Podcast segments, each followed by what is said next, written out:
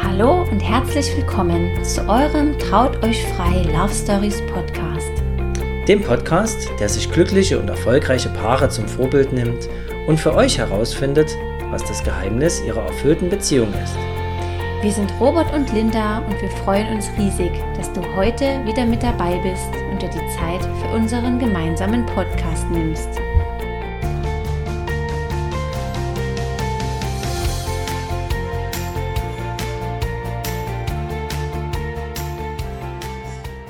So, ihr Lieben, dann herzlich willkommen zu einer neuen Folge im Traut euch frei Love Stories Podcast. Heute mit einer Sonderfolge mit der lieben Anni. Ähm, also heute keine Pärchen-Interview, sondern ein Interview mit einer wahnsinnig bezaubernden Moderatorin. Und zwar arbeitet die liebe Anni bei Karls, äh, ist da im Social Media Bereich sehr, sehr aktiv. Das wird sie uns aber alles gleich selber erzählen, wie sie auch dazu gekommen ist.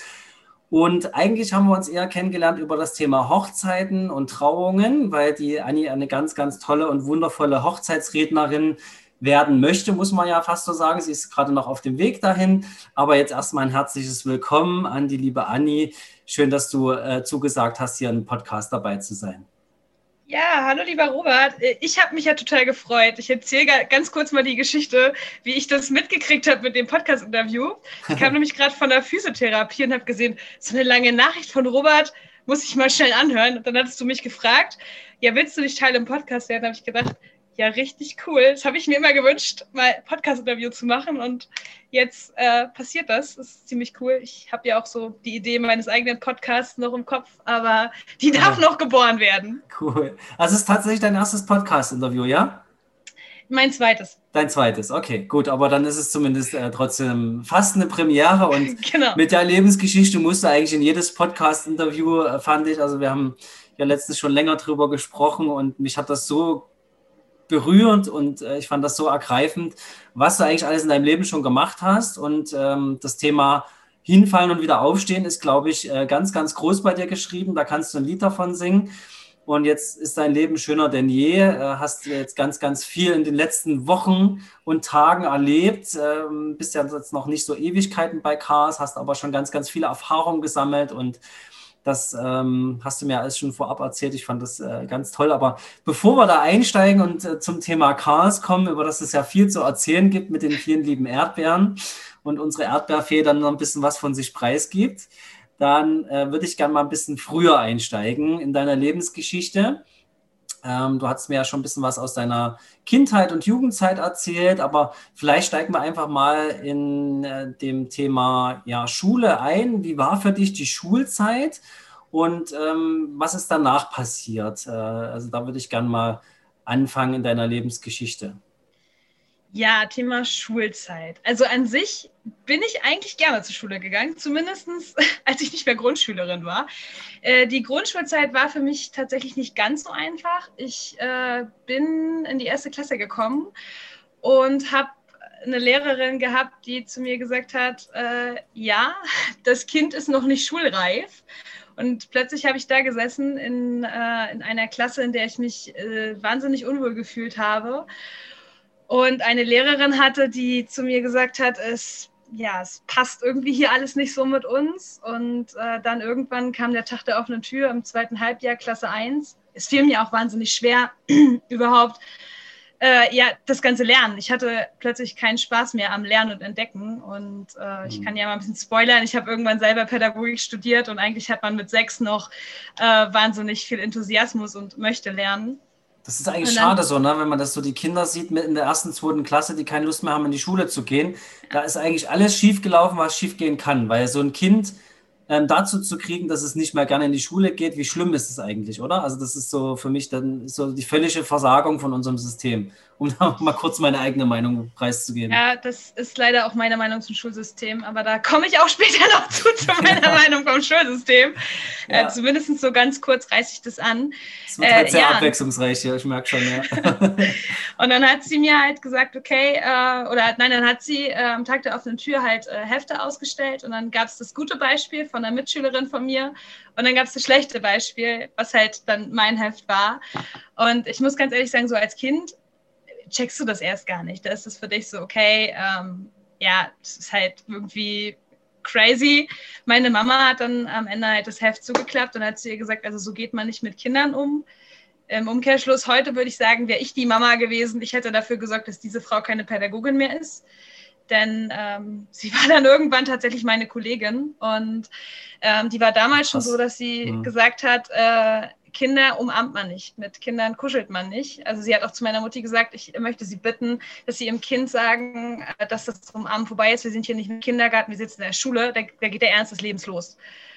Und das, also wenn ich, selbst wenn ich das jetzt so sage, dann trifft mich das wahnsinnig, weil ich denke, Lernen kann wahnsinnig viel Spaß machen und ich finde dieser der Ernst des Lebens ganz gruselig. Also mein Patenkind, gerade sechs, kommt jetzt in die Schule, dem erzähle ich, ey, Schule ist total cool und mhm. nicht der Ernst des Lebens, sondern du kannst jetzt, du lernst jetzt lesen. Dann kannst du alleine die Märchenbücher lesen, ist das nicht geil? Ich würde sogar noch einen Schritt weiter gehen und sagen, Lernen muss Spaß machen, weil sonst ein langfristiges Lernen gar nicht möglich ist.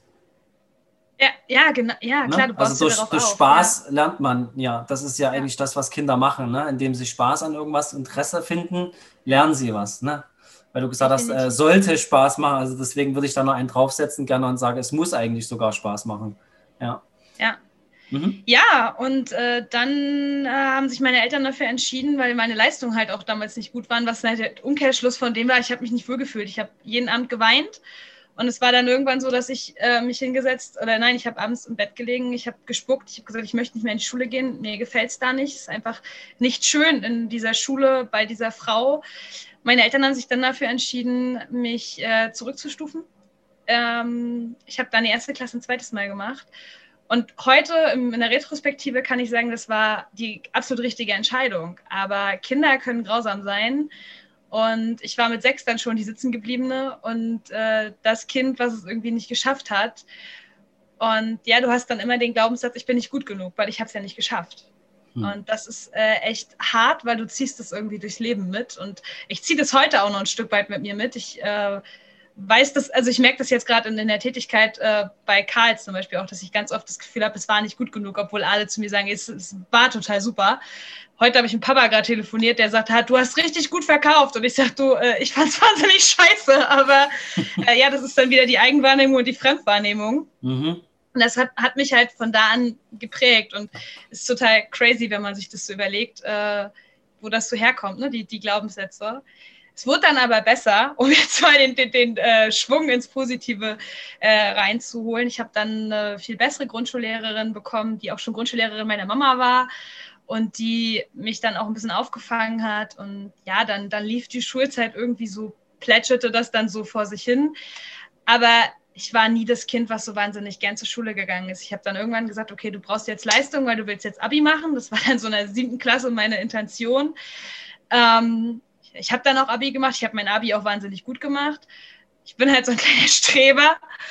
Ähm, aber ich habe bis heute, glaube ich, das, äh, nee, ich, ich weiß, dass, dass mir so der, der Spaß am Lernen schon so früh genommen wurde, dass ich da nie so richtig Spaß dran hatte, eigentlich bis, bis zum Studium nicht. Dass bis zum Studium Spaß, äh, also das Lernen eigentlich keinen Spaß gemacht hat. Mhm. Okay, also du hast dann im Prinzip nur funktioniert und hast dir gesagt, ja. du hast ein Ziel vor Augen und machst das jetzt einfach, weil du sagst, okay, du willst was erreichen. Hattest du damals schon das Ziel, dass du ähm, Grund, äh, Grundschullehrerin hast du, hast du gesagt, hast du dann ähm, studiert, also Germanistik ich wollte, und. Ich wollte ja. Grundschullehrerin äh, okay. werden, ähm, habe aber den Studienplatz nicht gekriegt, weil da ein Abi zu schlecht war. Ich hätte ein Abi von 1,7 haben müssen und hatte nur ein Abi von 2,4. Ja. Und da hat man mir in der Uni gesagt, mit 2,3 hätten wir sie noch genommen, mit 2,4 nicht mehr. Aber sie können Regionalschullehramt studieren.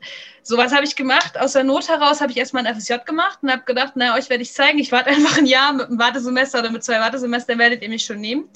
Haben sie wieder nicht gemacht. Dann habe ich mich fürs Realschullehramt entschieden. Mhm habe das dann sieben Semester lang auch studiert.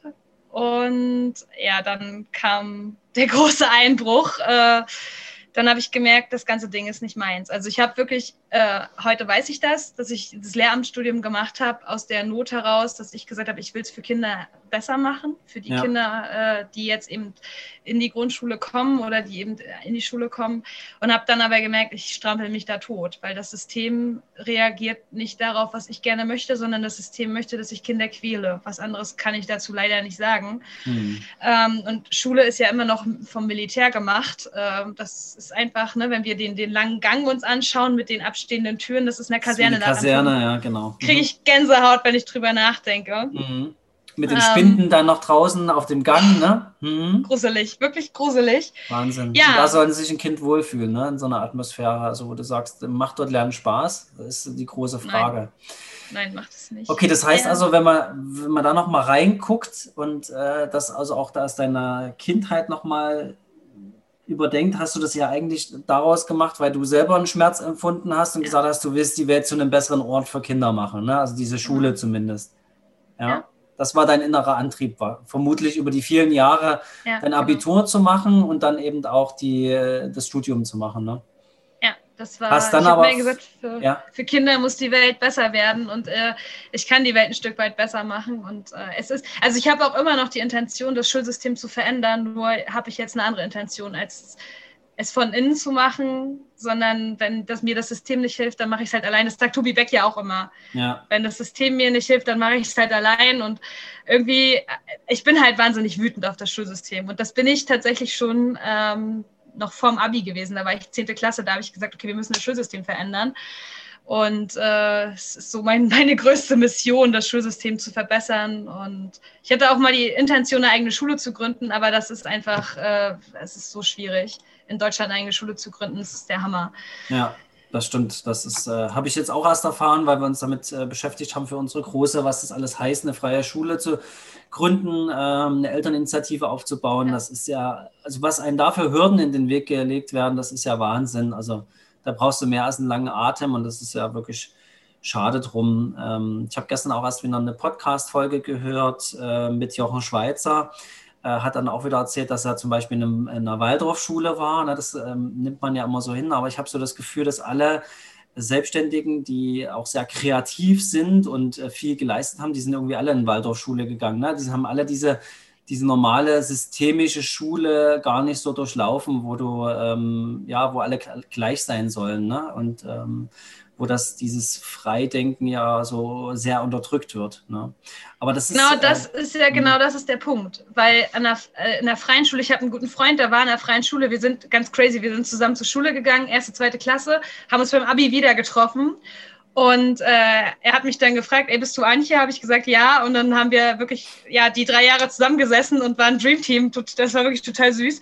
Und äh, der hat halt gesagt, ihm ging es so gut an dieser freien Schule. Und der ist einfach so anders äh, in seinem Denken, als ich es bin aus der staatlichen Schule. Es ist krass. Ich denke wirklich in Kasten mhm. und der denkt global. Und das ist, ist total verrückt, äh, wie anders die Leute da denken und äh, was die Kinder anders vermittelt kriegen. Aber das ist einfach das andere System. Und ja, es ist tatsächlich so, dass ich mittlerweile der Meinung bin, in der staatlichen Schule will man die Kinder auch ein Stück weit dumm halten weil ein dummes Volk regiert sich gut, aber das führt hier zu weit jetzt. Das ist ein Thema für einen anderen Podcast, genau. Genau. Wir wollen ja heute über Liebe und positive Dinge sprechen. Ne? Vor allem die Liebe zu, zu Kindern, die du ja auch entdeckt hast in der Zeit. Ne? Das heißt also, äh, das war ja noch, dir noch nicht so bewusst, weil du es ja wirklich eher gesagt hast, okay, du machst es, um die Schule zu einem besseren Ort zu machen, aber dass du so eine Verbindung zu Kindern aufbauen kannst. Und da, Sophie, das hast du ja in deiner Jugendzeit gemerkt, hast du mir schon erzählt, aber in der Schule ist es, glaube ich, noch intensiver geworden, ne? Ja, das kam im FSJ. Ich habe im okay. FSJ kam meine Chefin zu mir und hat gesagt, du, wir haben hier 15 Flüchtlingskinder und wir haben niemanden, der die in Deutsch unterrichten kann. Du kannst ja Deutsch, machst du das? Und dann habe ich da gestanden und habe gesagt, naja, nein sagen kann ich jetzt nicht, ne? Das war ja eigentlich schon so mit Ausrufezeichen. Und dann stand Mach's ich vor das jetzt mal bitte. genau, äh, morgen. So. Dann stand ich vor diesen 15 Kindern, die nicht meine Sprache gesprochen haben. Und das Blödeste an der Sache war, die haben nie über meine Witze gelacht. Das fand ich total doof. Ich war der einzige Mensch, der über meine Witze gelacht hat. Ähm, aber diese Kinder haben mir so viel gegeben. Das war der absolute Wahnsinn. Wie, die haben mir das allererste Mal in meinem Leben Dankbarkeit und Demut entgegengebracht. Die waren für alles, was wir gemacht haben, wahnsinnig dankbar. Auch die Eltern haben, also ich habe noch nie Eltern erlebt, die mit Blumen in die Schule kommen und sich bedankt haben dafür, dass ihr Kind was gelernt hat. Das war eine crazy Zeit und dadurch, dass ich die Kinder jeden Tag zwei Stunden mindestens hatte, meistens waren es mehr, ähm, haben wir einfach eine ganz krasse Bindung zueinander aufgebaut. Und ich war einfach traurig um jedes Kind, was dann auch wieder gehen musste. Wir hatten auch eine riesen Fluktuation, immer so zwischen 15 und 20 Kindern. Mhm. Und es war eine wahnsinnig schöne Zeit. Und da fing das so an im FSJ, dass ich wirklich so gemerkt habe, okay, das ist so krass. Und ich habe dann eine Situation gehabt am Ende meines FSJs. Ähm, da war ich auch eine Zeit lang krank und kam dann wieder in die Schule und wir wollten Ostereier färben. Und dann ähm, sagt die Lehrerin zu den Kindern, ja, und Antje kommt heute. Und dann betrete ich den Raum und meine Cousine war dabei, weil wir das gemeinsam gemacht haben. Und dann sprangen diese ganzen Kinder auf, liefen zu mir, umarmten mich und haben mir gesagt, oh, ist das schön, dass du wieder da bist. Ich war halt vier Wochen raus durch Schulung und dann krank und so. Und ich habe da gestanden und gedacht, okay, ich muss das mal ganz kurz verarbeiten hier. Das ist irgendwie, äh, das verstehe ich hier gerade nicht. Und ja, die Lehrerin und meine Cousine standen da und meinten so, okay, jetzt, wir wissen gerade nicht, was wir, was wir dazu sagen sollen. Ähm, ja, das Schön. war für mich so eine krasse Situation und ich sehe die Kinder halt heute immer noch. Heute sind die siebte, achte Klasse. Das ist so krass, wie alt die geworden sind. Ähm, und die grüßen mich halt heute noch und fragen mich, ey, wie geht's dir? Und äh, es ist wow. total schön. Ich habe mich auch immer duzen lassen von den Kindern, was meine Chefin nie wollte. Mhm. Aber ich habe mir gesagt, Respekt kriege ich nicht, ähm, wenn ich mich siezen lasse, sondern Respekt kriege ich, weil ich eine tolle Person bin und mit denen, wie ich mit den Kindern umgehe. Und die Absolut. haben heute noch Respekt und grüßen mich, selbst die, die schon raus sind. Ne? Also wir hatten ja auch Zehntklässler und Achtklässler und so. Selbst die, wenn die mich sehen, wenn ich spazieren gehe und so, äh, dann grüßen die, dann unterhalten die sich mit mir und das ist, ist ein Wahnsinn, also ist wahnsinnig schön. Toll. Hm. Ja, ich liebe das. Das ist, das ist, schon eine wundervolle Geschichte, wie du dazu gekommen bist. Ich glaube, das sollte auch der Grund sein, warum man überhaupt auch mit Kindern arbeitet oder überhaupt Lehrerin wird, dass man Kinder liebt. Das sollte eigentlich eine Grundvoraussetzung sein, überhaupt für so ein Studium. Ne? Das heißt also, viele stellen ja erst äh, während des Studiums in Praktikas fest, ob sie mit Kindern können oder nicht. Für mich viel zu spät. Also sollte eigentlich ja, ja der Grundgedanke da sein, probiere dich erstmal mit Kindern, ne? egal was du für einen pädagogischen Stand hast. Ähm, kommst du damit gut klar? Mögen die dich? Hast du, ein, hast du eine Verbindung zu denen? Ne? Und dann kannst, solltest du anfangen, so einen Beruf reinzugehen. Ne? Also eigentlich komplett andersrum, aber Definitiv. das ist das, kommen wir wieder in, das, in, das, äh, in die Systemfrage rein. Wann hast du denn festgestellt, dass du in deiner Schule für dich an Grenzen stößt, wo du sagst, das macht dich irgendwo krank, dass äh, du schaffst das nicht, dagegen anzukommen? Ähm, Gab es da so einen auslösenden Punkt für dich? Ja, das war schleichend tatsächlich. Mhm. Also ich habe ja, man muss dazu sagen, dass ich nach dem FSJ parallel ja noch vier Jahre in der Schule gearbeitet habe. Also neben meinem Studium bin ich mal freitags in die Schule gegangen und habe dort halt äh, ja fünf bis sechs Stunden, manchmal habe ich auch zehn Stunden die Woche unterrichtet, manchmal noch mittwochs, je nachdem. Mhm. Und am Anfang war das auch ziemlich cool, hat mir wahnsinnig viel Spaß gemacht. Ich war dann immer derjenige, der reingehopst ist, wenn ein anderer Kollege nicht da war da muss man sagen, man muss wahnsinnig flexibel sein, weil Vertretungsunterricht ist so das Beschissenste, was du in der Schule überhaupt machen kannst. Ja, das ist wirklich, es hassen alle. Ähm, und das ist auch so, ja, der, der krank, also wirklich, das, das ist einfach, das krankt da einfach in dem System. Es ist mhm. überhaupt nicht schön. Und ich habe es halt immer versucht, für die Kinder möglichst schön zu machen, aber es war halt wahnsinnig schwierig. Ähm, ja, und dann zog sich das so hin für mich immer weiter und ich habe mehr und mehr gemerkt, das System und ich, wir passen nicht zusammen. Ähm, ich habe dann irgendwann noch eigenverantwortlichen Unterricht gekriegt. Und äh, dann gab es einen Tag im Februar, an dem ich gesessen habe und meine Kinder, vierte Klasse, die haben so Weltkugeln aus Pappmaché gebastelt. Und dann waren die so fertig damit und plötzlich hieß es, Antje, du musst die bewerten. Da habe ich gedacht, oh Gott, ich muss die bewerten. Ich will die Kinder doch aber gar nicht bewerten. Das ist Kunst, das kommt aus deren Köpfen. Ich kann das nicht bewerten. Und dann habe ich eine Kollegin gefragt, ja, wie bewerte ich das denn? Dann sagt die zu mir, naja, guck mal, der hat es da nicht so ganz ordentlich geklebt. Das ist dann schon eine 2. Da habe ich gesagt, was? Vielleicht soll das ja so. Also vielleicht hat er das ja so gedacht, dass das so soll. Das kann ich doch jetzt nicht so. Ja, das war dann so ein, so ein erster Ausschlag, dass ich gemerkt habe, es passt irgendwie hier nicht mehr so richtig mit mir und der Schule. Und habe das dann eine ganze Zeit lang auch in Frage gestellt, habe parallel auch noch einen anderen Job angefangen, der sich halt gar nicht mit Schule dreht, äh, also gar nicht um Schule drehte, sondern halt zu tun hatte mit ähm, ja mit zivilgesellschaftlichen Aktionen bei uns in der Stadt und habe immer mehr gemerkt, okay, es gibt auch noch ein Leben außerhalb von Schule. Und das Leben außerhalb von Schule ist gar nicht so schlecht ja, und dann habe ich aber gedacht, ja, du willst das irgendwie weitermachen. Ich hatte zwischendurch meinen Studiengang gewechselt. Also ich habe äh, erst äh, Religion, nee, ich habe erst äh, Germanistik und äh, Politikwissenschaften studiert und danach dann Religion und hatte dadurch aber zwei Semester im Hängen und wollte das dann alles ganz schnell durchziehen und fertig machen. Dann hatte ich mit Bildungswissenschaften noch Probleme und es wurde dann immer mehr und immer mehr und immer mehr. Und ich merkte auch, dass mit dem System passt alles nicht mehr. Ja, und letztlich bin ich dann ähm, noch in ein Praktikum gegangen und danach unter dieser ganzen Last dann zusammengebrochen und habe gesagt, okay, das passt für mich alles nicht mehr zusammen. Ja, und dann saß ich im Oktober 2019 in einem Uniseminar, da ging es um das Thema Weg. Und dann wurde eine Kafka-Geschichte vorgelesen und wir sollten zu diesen Kafka-Geschichten immer so, so, Fragen an die Geschichte stellen. Und dann hat eine wildfremde Kommilitonin, die ich wirklich vorher noch nie in meinem Leben gesehen hatte, mit der ich mich austauschen musste, nur zu mir gesagt, also die Fragen, die du hier stellst, das äh, wirkt fast so, als wenn du gar nicht mehr weißt, auf welchem Weg du dich eigentlich befindest. Und es hat dann ziemlich gesessen, weil ich dachte, oh scheiße, sie hat da echt recht. Ich musste dann auch rausgehen und da habe ich das erste Mal für mich festgestellt, krass, äh, es, ist irgendwie, ich, ich weiß nicht mehr, wo, wo stehe ich eigentlich und wer bin ich eigentlich und wo will ich hin und will ich das hier alles noch? Und dann ähm, habe ich mich auf Toilette eingesperrt, habe tierisch angefangen zu weinen und ja, habe dann alles irgendwie für mich in Frage gestellt, bin dann nach Hause gefahren und habe das allererste Mal gemerkt, ich, also ich wollte so auf die Autobahn einbiegen und habe dann gedacht, okay, wenn dich jetzt der LKW mitnimmt, dann ist auch egal. Und das war so, so ein Punkt, wo ich dachte, scheiße, das, das, passt nicht zu mir, weil ich bin eigentlich ein wahnsinnig lebensfroher Mensch. Und mhm. äh, dann kam nur noch so dieses Jahr, willst du das hier alles noch?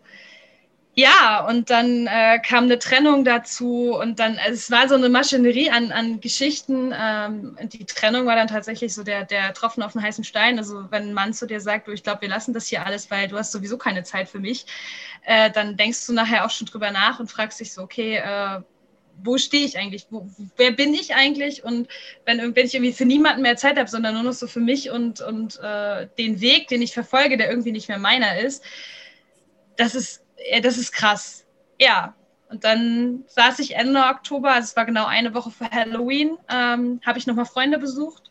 Wir waren zusammen im Hansapark und ich habe die ganze Zeit geweint. Und dann hat die Freundin zu mir gesagt, du, ich habe dich noch nie weinen sehen in meinem ganzen Leben. Du warst immer glücklich, hast immer gelächelt und ich bitte dich, dass du mal zum Arzt gehst. Und dann bin ich den Montag zum Arzt gegangen. Ich hatte eine schlaue Ärztin. Die meinte, ja, ich brauche eine Woche Krankschreibung und dann geht es dir wieder gut weil ich habe es halt immer geschafft, mich noch so nach außen hin die Fassade gut aufrechtzuerhalten. Mhm. Und die meinte dann, wissen Sie was? Ich schreibe Sie mal noch bis einschließlich Montag krank und dann kommen Sie wieder. Ja, und in der Woche kam dann der absolute Totalzusammenbruch. Ich habe dann wirklich nur noch zu Hause gesessen, nur noch geweint und gesagt, okay, ich weiß nicht mehr noch einen noch aus. Also mir geht es wahnsinnig schlecht. Ja, Diagnose war dann Burnout. Ich war damals 24, also auch wahnsinnig jung und wusste halt nicht mehr, wohin mit mir und meinem ganzen Leben. Ich habe dann das Glück gehabt, dass ich eine gute Familie habe und äh, tolle Freunde, die dann da waren ähm, und mir geholfen haben, aus der ganzen Sache rauszukommen. Aber ich kann heute auch rückblickend sagen, es ist toll, ein Umfeld zu haben. Aber wenn der Kopf kaputt ist, so nenne ich das immer, weil ich finde, so Burnout, Depression, das klingt immer so hart und das klingt auch so, so richtig kaputt. Mhm. Und man kann da auch wieder rauskommen. Ähm, deswegen sage ich mir, ich war kaputt im Kopf. Du kannst das, also dir kann niemand helfen, wenn du dir nicht selbst hilfst. Das ist einfach so der Punkt, was viele halt nicht verstehen, ähm, dass du halt wirklich alleine checken musst, okay, ich bin krank. Das war für mich das Schlimmste zu verstehen, ich bin krank, weil ich habe mich ja körperlich gesund gefühlt und ich war dann fünf Monate krankgeschrieben. Dann kam dazu, dass ich dann in der Zeit ja erstmal zwei Monate lang so oder anderthalb Monate lang gedacht habe, okay, wie geht's denn jetzt weiter? Habe dann so ein bisschen vor mir her vegetiert und habe dann meinen 25. Geburtstag groß gefeiert. Das war so ein, so ein Highlight. Ich wollte das unbedingt. Ähm, Intuition. Ne? Ich habe mir gesagt, ich feiere meinen 30. Mal groß. Und es kam immer so, nee, ich muss den 25. groß feiern. Jetzt haben wir Corona und ich bin froh, dass ich es noch gemacht habe. ja, und dann habe ich eine Big Party gemacht mit äh, knapp 40 Leuten alle Freunde, die ganze Familie, alle waren da und ich habe dann eine wahnsinnig ergreifende Rede gehalten zu dem ganzen, ähm, ja, wie es mir so geht und wo ich gerade so stehe. Und äh, ich habe mehr geheult, als dass ich geredet habe. Aber äh, mir war das einfach ein wahnsinniges Bedürfnis. Wir hatten einen ganz wundervollen Abend. Das war für mich auch gut, dass ich diese Feier hatte, weil das war etwas, woran ich mich festhalten konnte, wo ich halt neben den ganzen Gedanken an, ich will sterben, ähm, immer noch so einen positiven Lichtblick hatte und eben diese ganzen vielen Menschen um mich herum, die halt da waren. Und es war für mich auch heute so gesehen ein Stück weit ein Dankesfest an die Menschen, die halt da waren. Mhm. Ja. Und dich hat, äh, lass uns da nochmal ganz kurz reingehen. Dich hat an dem Geburtstag wahrscheinlich auch viele von deinem Umfeld das erste Mal als schwach wahrgenommen, ja. in dem Sinne, dass du vorher immer die starke, strahlende Frau warst. Und an dem Tag hast du einfach mal deine Maske abgenommen und gesagt, wie es dir wirklich geht. Ja, habe ich das richtig verstanden? Ja, richtig, genau. Okay. Das also, so, dass du wirklich mal gesagt hast, ich löse jetzt mal meine Fesseln das ist ja auch so ein Grund dafür, ne, dass viele auch in das Burnout reinkommen, dass sie eigentlich gar nicht nach außen zeigen, was sie wirklich beschäftigt. Das ist ja auch, was viele Schauspieler krank macht. Ne? Wenn man da jetzt an Robin Williams denkt, ja. der ein wunderbarer Mensch und Schauspieler war, wo du nie gedacht hast, wie kann das denn sein? Ne? Also, das hat mich damals völlig erschüttert, dass äh, er sich da das Leben genommen hat.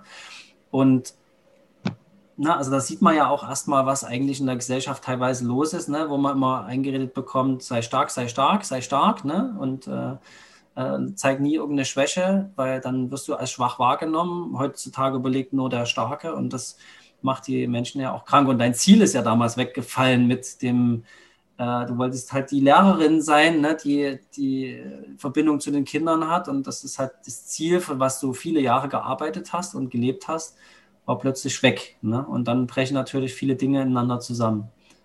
Ja, also wow, das ist schon äh, spannend. Das heißt gerade Gänsehaut. Ich habe mich bloß gerade so bildlich in diese Situation rein gedacht, wie du da, da gestanden hast an dem Geburtstag. Okay, wie ist es dann weitergegangen? Du hast mir ja schon mal erzählt, dass du dann auch ganz, ganz viele Spaziergänge gemacht genau, hast, dass du viele genau. Hörspiele gehört hast, dass du. Podcast ähm, habe ich angefangen. Podcast, also, Sehr man gut. muss dazu sagen, ich konnte plötzlich nicht mehr lesen. Also, ich konnte nichts mehr aufnehmen. Ich war früher eine Leseratte und ich konnte einfach nicht mehr lesen. Ich habe das einfach nicht mehr hingekriegt. Und dann habe ich gedacht, okay, du musst irgendwie aber wieder weiter an Wissen kommen. Ich war ja schon wissbegierig. Und dann habe ich halt angefangen, ich habe mir dann Audible runtergeladen, habe angefangen, Hörbücher zu hören. Äh, und irgendwann kamen dann Podcasts mein Leben. Und mhm. das hat dann natürlich so ein bisschen mich geswitcht. Ich muss dazu sagen, äh, so einen Therapeutentermin zu kriegen, dauert auch 100 Jahre. Ne? Also da bist du schon wieder gesund, da ruft der Therapeut an und sagt, hallo, wir haben jetzt einen Termin und du sagst, ja, habe ich alleine geschafft. ähm, wobei ich mittlerweile auch sagen muss, ich bin von Psychotherapie kein Fan, seitdem ich Coaching kenne. Mhm. Ähm, ja. Ja, und bin dann an Laura Seiler rangekommen und habe dann tatsächlich das erste Hörbuch, was ich dann vollkommen ganz gehört habe, war dann das Hörbuch von ihr. Ähm, aber es gab davor noch ein anderes Buch, was mich auf diesen ganzen Weg gebracht hat. Und das habe ich tatsächlich gelesen. Und zwar waren es genau fünf Seiten, die ich von diesem Buch gelesen habe. Okay. Und es war so, dass ich eine ganz zauberhafte Tante habe. Die ähm, ist in der Bank, also hat in der Bank gearbeitet und äh, hat sich ganz viel mit Persönlichkeitsentwicklung beschäftigt. Und ich habe die dann mal besucht und dann sagte die zu mir, du Kind, was ist eigentlich mit dir los? Und habe ich ihr das erzählt. Und dann hat sie mir von Dale Carnegie gegeben, das Buch Nicht wie man Freunde gewinnt, das Buch davor. Ich hätte es jetzt gerne nachgeguckt. Äh, er hat noch ein zweites Buch. Ähm, mhm. Genau. Das schreiben wir in die Show Notes. das machen wir. äh, genau. Und das war dann halt so, da habe ich wirklich die ersten fünf Seiten gelesen und habe gedacht, okay, ist eine andere Welt. Das ist nochmal ein ganz anderes ähm, ja, Leben. Und dann habe ich mich da so ein bisschen in diese Welt hineingebeamt. Ja, dann kam halt Laura Seiler in mein Leben und durch Laura Seiler dann Tobi Beck und dann halt diese ganze Maschinerie, äh, die dann so ins, ins Laufen kommt. Und zum Schluss dann ich. Und zum Schluss der Robert, genau. Wobei ich sagen muss, Robert, es ist gelogen. Ich kannte dich schon, bevor ich Tobi und Laura kannte. Ich habe davor schon deine Internetseite tatsächlich mal äh, gesehen, als ich mich mit dem Thema Trauredner mal aus, äh, die Wedding Planner auseinandergesetzt habe. Ja. Mhm, sehr cool. Stimmt, das hast du mir schon mal erzählt, ja. Genau. Aber Laura Seiler absolut empfehlenswert. Ne? Also das ähm, ja. habe ich auch schon vielen Menschen ans Herz gelegt. Beschäftige dich mal mit ihr, wenn es dir nicht gut geht. Auch äh, mir wahnsinnig viele Türen geöffnet, auch was das Thema Kindheit betrifft und ähm, da nochmal ein Stück weit reinzugehen und das aber aus einer positiven Sicht zu sehen. Ne? Also das ist ja das, was du auch vor uns gemeint hast mit Therapeuten, die ja da auch ähm, sogar überhaupt keinen Vorwurf, aber es ist halt nicht für alle Menschen der richtige Weg einfach. Ne? Also das muss man auch ganz vorsichtig sein. Da gibt es ja verschiedene Krankheitsbilder auch. Ne? Ähm, beim vielen ist Laura Seiler einfach ähm, zu flach. Ne? Da muss man halt auch wieder ja. aufpassen, dass man da, wenn, wenn, man ein größeres Problem hat, also ich bin auch mal sehr vorsichtig, aber aus eigener Erfahrung, mir hat sie geholfen, Linda wahnsinnig und habe das schon von vielen Menschen gehört. Ähm, auch du kannst es bestätigen, eine wahnsinnig tolle Person. Ja ähm, wo man sagt, das, das hilft einem unglaublich weiter für, für das alltägliche Leben und für Dinge, die man vielleicht im Unterbewusstsein schlummern, die man gar nicht so festgestellt hat, dass die da sind und die einen aber immer wieder so eine Wunde aufreißen lassen, ne, die im Unterbewusstsein. Diese Narben aus der Kindheit und aus der Jugendzeit, die man gar nicht so richtig verarbeitet hat. Ja. Aber das nur mal so am Rande. Ne?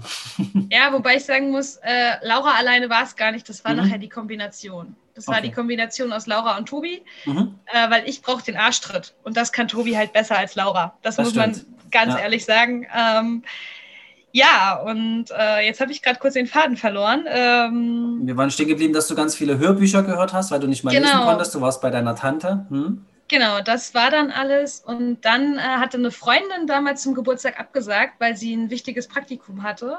Und das war für mich letztendlich auch tolles Glück, weil die hat mich dann zwischen Weihnachten und Neujahr besucht, 2019, und hat mir erzählt, dass sie einen Bachelor macht. Und da habe ich gedacht, aha, die macht einen Bachelor und die geht jetzt ins Marketing. Und die hat Landwirtschaft studiert, wo ich dachte, what, das passt irgendwie alles nicht zusammen in meinem Kopf. Das muss ich mal kurz ordnen. Und dann habe ich die gefragt. Ist doch nicht den klassischen Weg gegangen. Was ist denn da passiert? genau. Dann hat sie mir das erzählt. Und dann kam in meinen Kopf so, aha, okay, es geht halt so, es geht anders. Und dann, das war so der erste Umbruch. Und man muss dazu sagen, dass ich mit dem Lehramt, ich wollte es halt unbedingt, aber irgendwie hatte ich im Kopf auch schon damit abgeschlossen, dass ich diese Art von Studium so nochmal weitermachen kann, in dieser wahnsinnigen Fülle. Also man muss dazu sagen, dass nach Medizin und Zahnmedizin und Psychologie Lehramt das drittkomplexeste Studium ist, obwohl immer jeder gesagt hat, wenn du nichts wirst, bist du Lehrer. Ist totaler Bullshit. Ja, finde ich ganz gruselig, dass man das sagt. Und Quereinsteiger und alles, was da so kommt, ganz gruselig, ganz gruseliges Thema. Mhm. Mm. Ja, und dann ähm, hatte ich genau zwei Wochen Zeit im Januar nach Weihnachten, mich zu entscheiden, was mache ich jetzt. Und habe dann eine Beratung an der Uni gemacht, es war am 5. Januar. Ähm, Letztes bei, Jahr oder welches Jahr sprichst du? 2020, 2020. 2020 das ist noch gar nicht so lange genau. her. Hm. Genau, da habe ich dann die Beratung gemacht und äh, da war ich, bin ich dann an äh, meine bis vor einer Woche noch Chefin geraten. Ähm, ich bin ja so ein bisschen parallel gefahren mit, mit, äh, mit allen Jobs, Jobs und Uni und tralala. Und äh, bin dort zum Beratungsgespräch gegangen und habe gesagt, äh, passen Sie auf, was machen wir jetzt? Ich äh, will weiter studieren, ich brauche einen Abschluss, ich will aber kein Lehramt mehr studieren. Und die hat mir dann eben geraten, den Bachelor zu machen in Erziehungswissenschaft und Germanistik.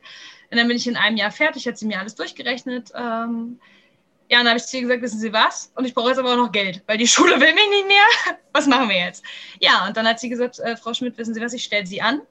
Äh, sie können hier äh, bei mir zehn Stunden die Woche äh, Assistenz der Geschäftsführung machen.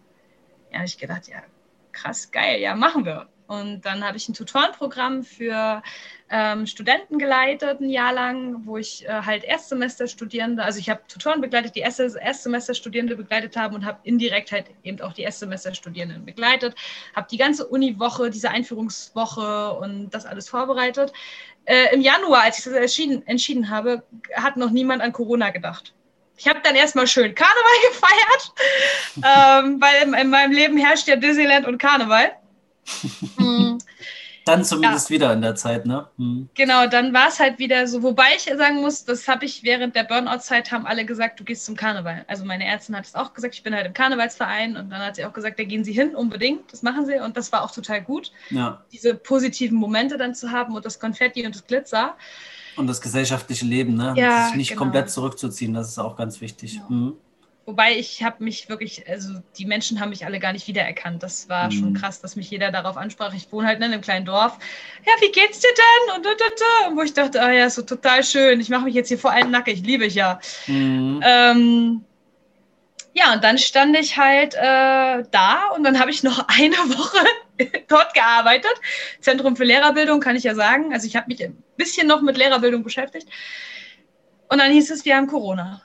Und dann war das so, okay, krass, warte, wir haben jetzt Corona, das heißt, es verändert sich ja gerade alles. Es verändert sich der Job, ich war dann plötzlich im Homeoffice und das Studium veränderte sich komplett. Und ich habe mir immer gewünscht, dass das Studium online läuft. Und dann war es plötzlich so, dass ich ein Online-Studium gemacht habe. Dann hat sich das alles nochmal vier Wochen verschoben und tralala. Und erstmal war ich so ein bisschen sprachlos und habe gedacht, oh Gott, du bist jetzt gesund geschrieben und sollst jetzt aber auch noch online studieren und war so ein bisschen überfordert irgendwie mit meinem ganzen Leben. Ähm, konnte das aber gut ordnen, was auch daran lag, dass ich halt äh, mir parallel einen Heilpraktiker gesucht habe, der schon mal auch in meinem Leben war. Das ist ja immer so lustig. Ne? Die Leute sind in deinem Leben, sind weg und kommen dann plötzlich wieder, wenn du sie brauchst. Mhm. Und ähm, ja, der hat wirklich viel, viel äh, daran getan, dass es mir jetzt so geht, wie es mir geht. Ich habe über den auch Meditation kennengelernt und ähm, ja, ganz viel Achtsamkeit und einfach, äh, ja, so diese, diese Klopftechnik, dieses EFT-Klopftechnik und so hat er, mhm. also machen wir auch immer noch ganz lustig, ähm, dass das wirklich so hilft, ne? Mhm. Also so, ich kann jetzt auch Kopfschmerzen wegklopfen, das ist der, ist der Hammer. Früher habe ich Kopfschmerztabletten genommen. Äh, ja, und dann ähm, war irgendwie alles gerade wieder total schön. Ich habe dann von zu Hause aus studiert, ich konnte von zu Hause aus arbeiten und im Sommer lockerte sich ja dann alles ein bisschen, diese ganze Situation. Und ich musste dann einmal die Woche in Rostock arbeiten, in, im Zentrum für Lehrerbildung, immer mittwochs, weil wir, unsere Sekretärin ist halt ins Babyjahr gegangen und ähm, ja, dann bin ich ein paar Mittwochs, Mittwoche, heißt es Mittwoche, Mittwochs? Germanistikstudentin, uh, uh, uh, immer mittwochs dorthin gefahren. Mitte der Woche? In, in der Mitte der Woche, genau. Ja, und an einem Mittwoch, am 29. Juli, war alles anders als sonst. Ich habe morgens schon gesagt, ich will irgendwie nicht losfahren. Ich habe heute irgendwie ein schlechtes Gefühl. Mhm. Wie man dann aber so ist, ne? oder wie ich dann so war. Man soll ja nicht von Mann sprechen. Haha. ähm, bin dann losgefahren und es war auch alles gut. Ich habe noch gearbeitet dort und äh, bin dann äh, ja so gegen eins los von der Arbeit, habe noch was gegessen und habe mich ins Auto gesetzt und es war an dem Tag ein bisschen stürmisch und auch nicht so ganz warm und ja ein Sommertag und ich bin dann auf die Autobahn gefahren und jetzt kommt die Parallele zu früher. Ähm, an der ähnlichen Stelle wie damals, als ich gesagt habe, ich könnte ja der LKW mitnehmen, dann wäre ich halt tot und alles wäre vorbei. Ähm, ja, habe ich einen Reifenplatzer gehabt auf der Autobahn bei 100 140, 145 äh, beim Überholen und hab, äh, wollte gerade einscheren, also habe zwei Lastwagen überholt, wollte einscheren und habe halt gemerkt, okay, ich verliere die Kontrolle über mein Auto.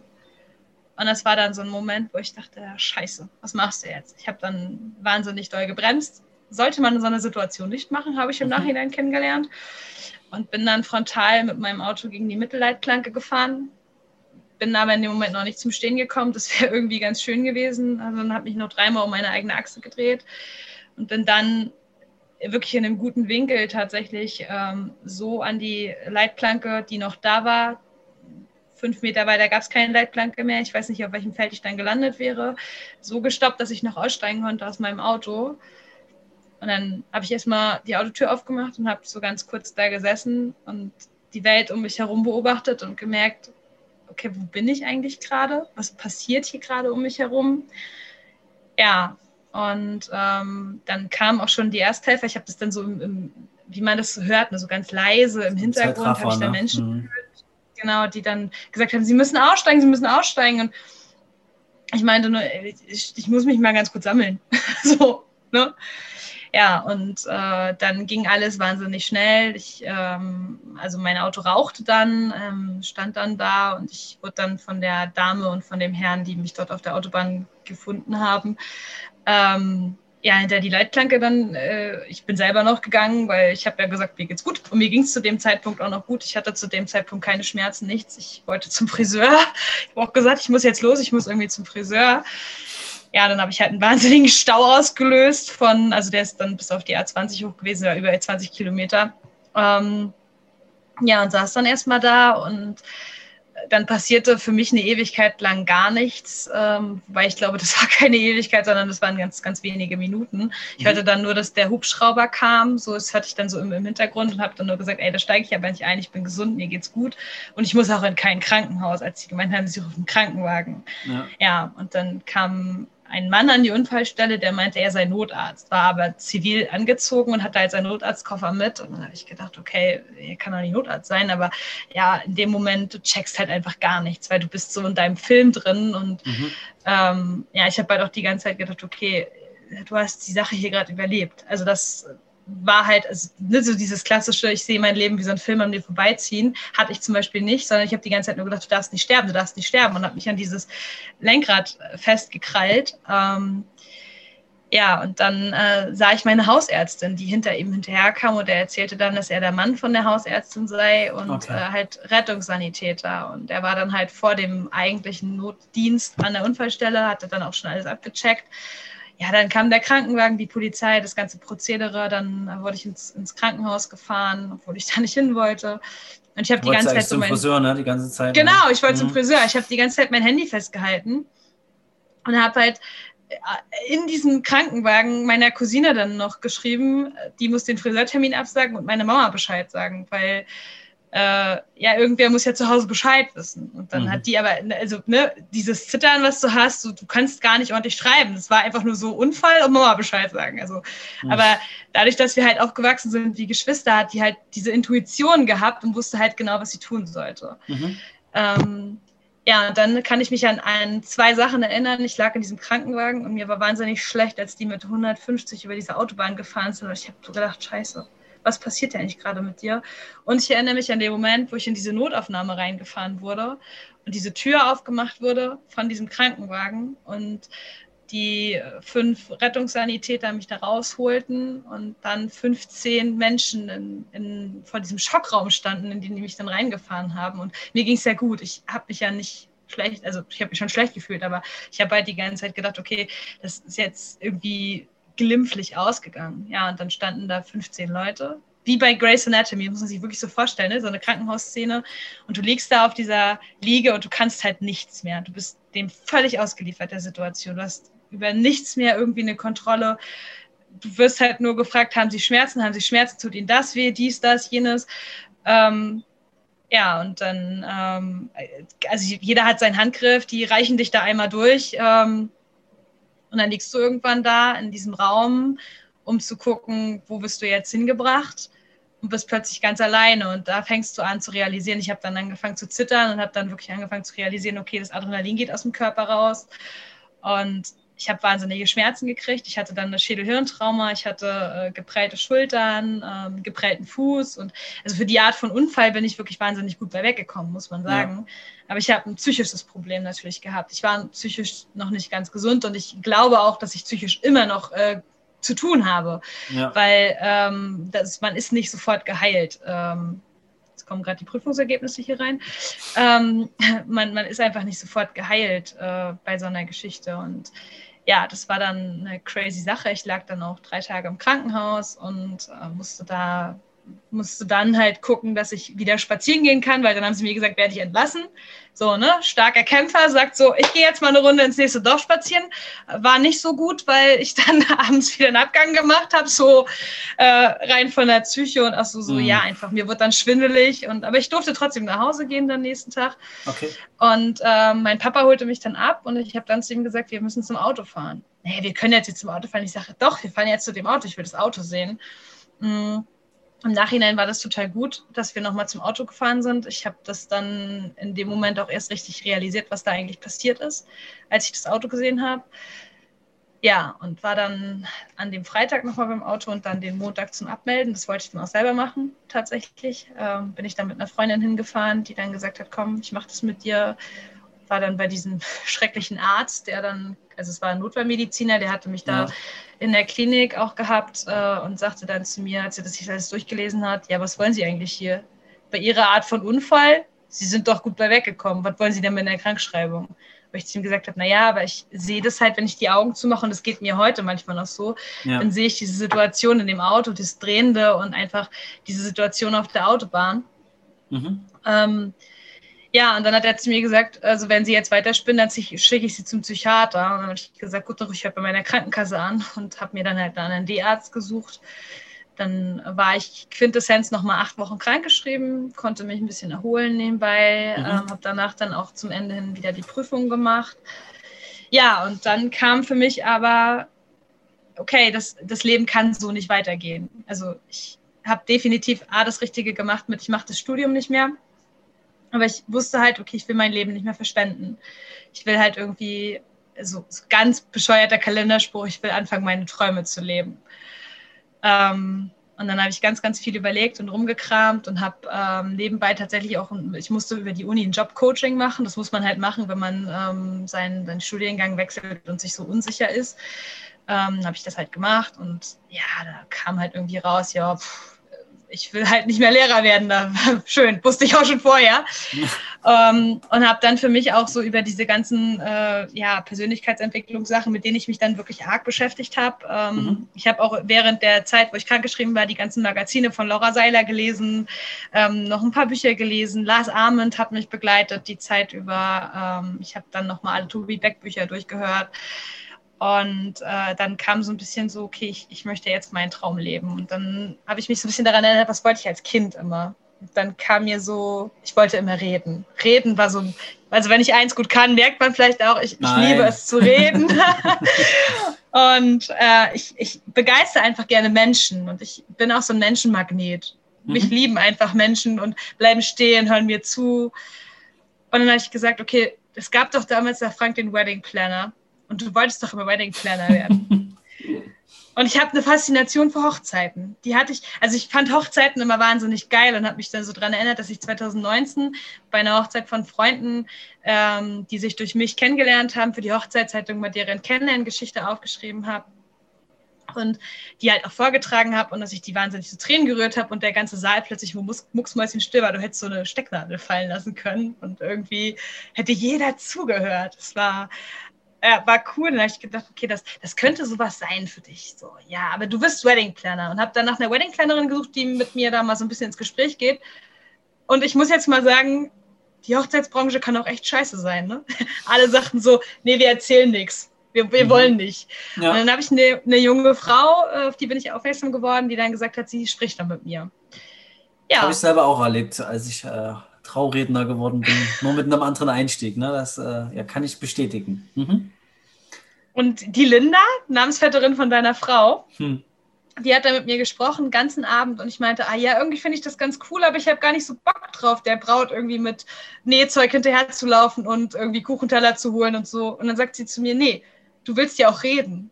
So, und dann kam bei mir so das, ja, eigentlich ich reden. Und ich habe auch gesagt, na, kann man auch so die Kombination machen von so Trauredner und Weddingplanner und so. Dann sagt sie mir zu mir, ja, aber warum? Wenn du doch eigentlich reden willst, dann werd doch Trauredner. Ja, dann hatte ich das so im Kopf und habe das so für mich rumgetragen, habe gedacht, ja, wirst du vielleicht irgendwann Trauredner. So, das stand dann erstmal so im Raum. Ja, und dann, äh, wie das Schicksal es so will, ähm, habe ich dann tatsächlich ein Bild vom Robert kommentiert. Äh, ich hatte dich vor Jahren mal geliked bei Instagram, deine, deine Traut euch freie Seite. Und äh, das war so, so, ein Bild mit so einer schönen Braut. Und dann habe ich halt so untergeschrieben, ja, irgendwann würde ich das auch mal gerne wollen und tralala, so im Wunschtraum. Und dann hast du mich angeschrieben, du hast mir direkt eine Sprachnachricht geschickt bei, bei Instagram. Und hast mir erzählt, ja, da gibt es so eine Gruppe und komm doch da mal rein und so. Und naja, mhm. ich bin ja offener Mensch, habe ich gedacht, gut, gehst du da mal rein. Und dann haben wir uns auch so ein bisschen ausgetauscht und haben dann ja auch telefoniert. Ja.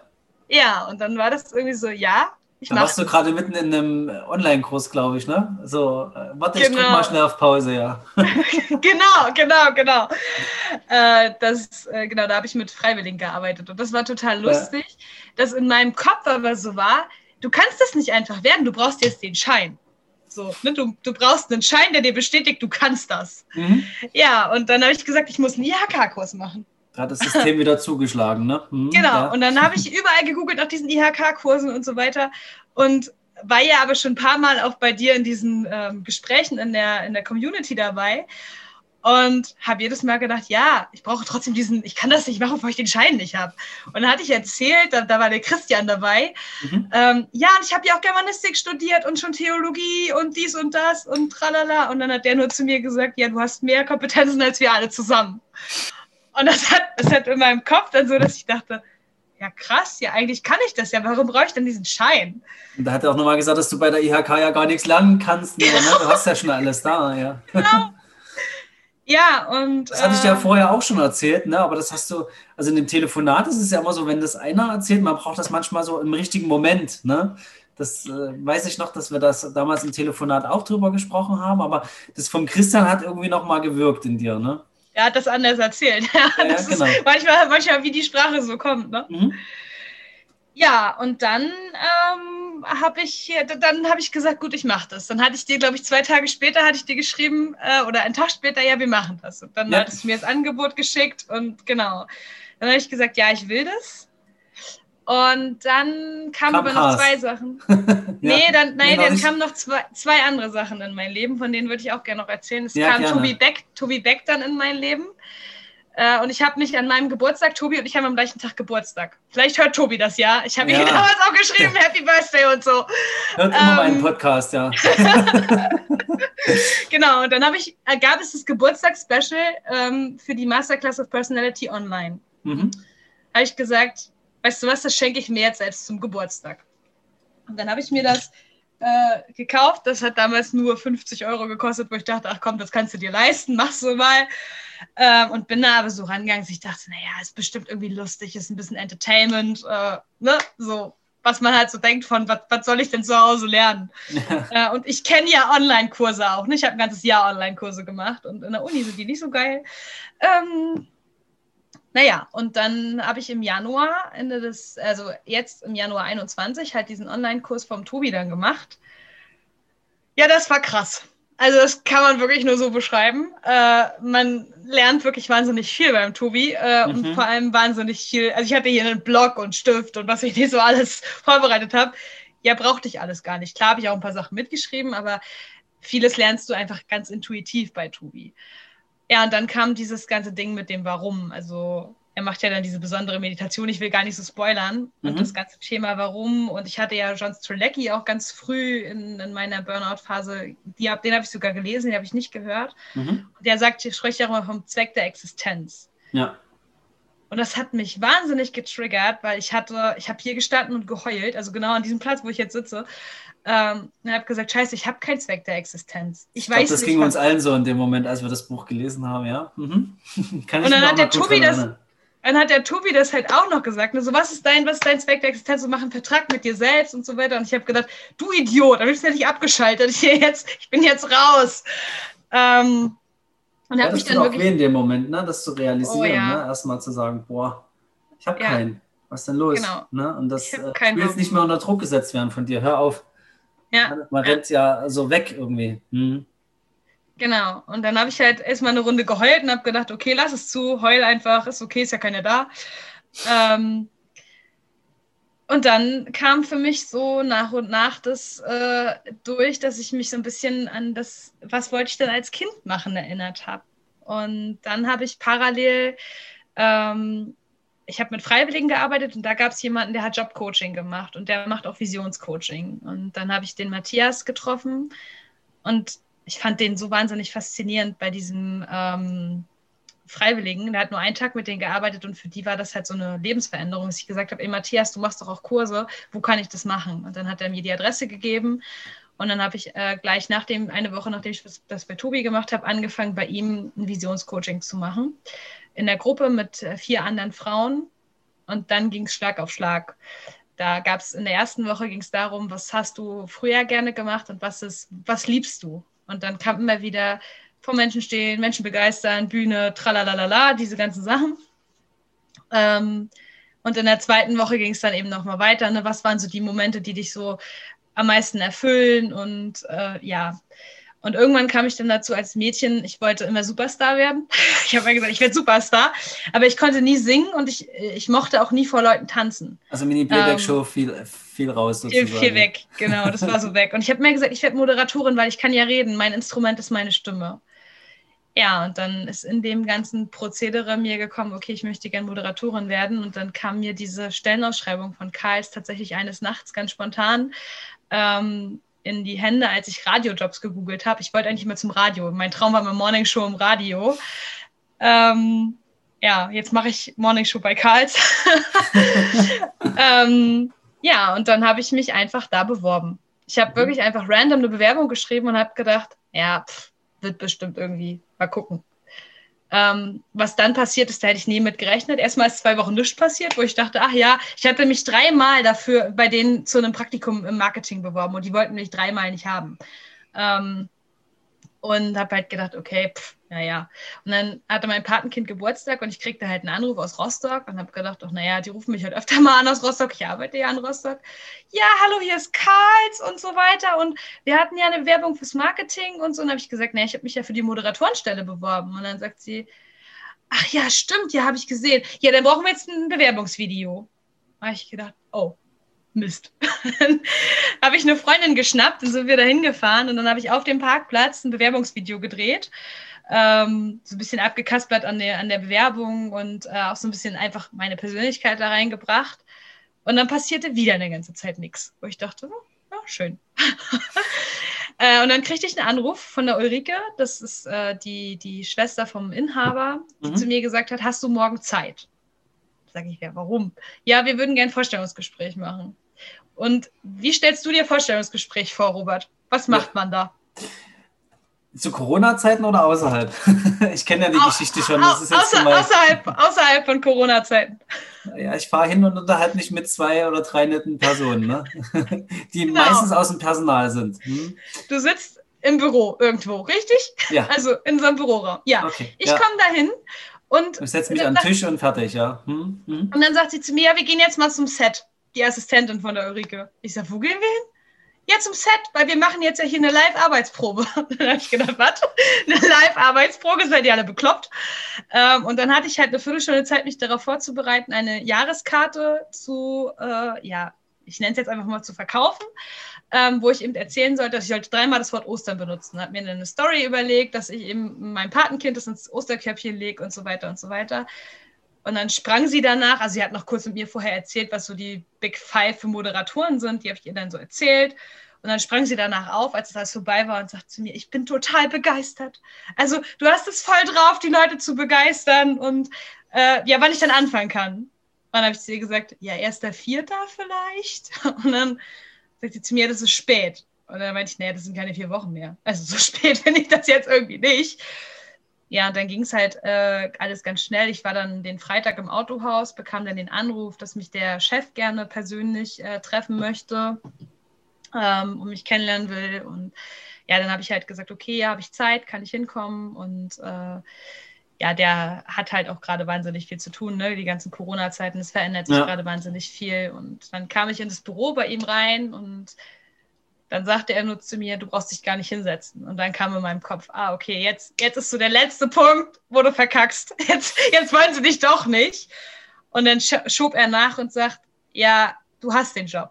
Wo ich dachte, krass, wir haben uns, also wir haben uns noch nicht mal unterhalten. Ich habe nur guten Tag gesagt. Ne? So, ähm, ja, dann meinte er, ja, wir haben jetzt noch eine halbe Stunde, setz dich mal hin. Und dann haben wir uns so ganz locker unterhalten, so total entspannt hat er mir so ein bisschen erzählt, was so der Job sein wird. Und mhm.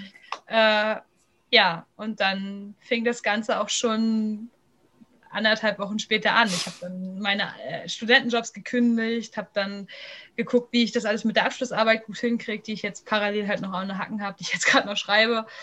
Ähm, ja, dann war das alles ein bisschen wie im Film. So, dann ging das alles ganz schnell und äh, ich habe gedacht, ja, was ist genau das, was ich will? Ne? So mhm. mit Menschen arbeiten und sprechen und ja, es ist richtig cool. Und ich hatte dann auch, da muss ich jetzt auch mal ein bisschen angeben, mein, mein, erstmal die Begrüßung bei ihm. Das ist nicht, kriegt nicht jeder. Und ich hatte auch sogar meinen allerersten Auftritt an dem Samstag auf dem Erdbeerfeld, dann eben auch mit Robert mit zwei Stunden vorher Gespräch und äh, Vorbereitung und Briefing und so. Und dann sind wir gemeinsam auf Erdbeerfeld gefahren und es war schon alles echt cool. Wir haben uns dann darüber unterhalten, warum die Erdbeere eigentlich Erdbeere heißt und auf Englisch Strawberry, weil kommt von Stroh und die wird eigentlich auf Stroh gepflanzt, damit sie nicht dreckig wird und nicht gammelt und so, habe ich alles gelernt. Siehst du? Ja. Und habe mir dann die Erdbeerfelder und den Erdbeerhof angeguckt und äh, ja, es war total crazy. Und am Ende fragen die mich, was denn mein Highlight war. Und ich sag so, ich bin heute Tesla gefahren. äh, ja. okay.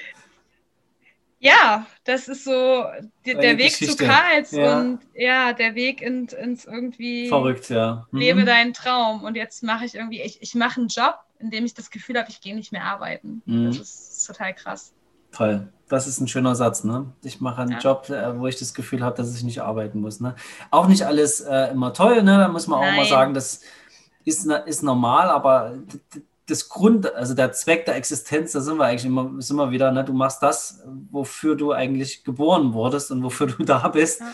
Ne, Menschen Geschichten zu erzählen ja. und äh, Moderationen äh, durchzuführen und die Erdbeere auf den Weg zu bringen, sage ich jetzt mal, ne?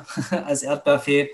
Äh, wahnsinnig tolle Story und ähm, tiefgreifend ohne Ende. Also auch dieses, ne, warum hatte ich Kraus vorher nicht genommen? Ne? Da, du warst halt einfach noch nicht bereit. Ne? Mit deinem damaligen Ich wärst du nie dahin gekommen, ne? auch nicht in diese Moderatorenrolle, sondern jetzt warst du soweit und da hat man dann gesagt, okay, jetzt, jetzt äh, ist die Anni. Ne? Das funktioniert ja alles nicht bewusst, sondern auch im ja. Unterbewusstsein und aber ich glaube, das ähm, führt ein Stück zu weit, wenn wir da jetzt auch noch drauf eingehen mit Universum und Co.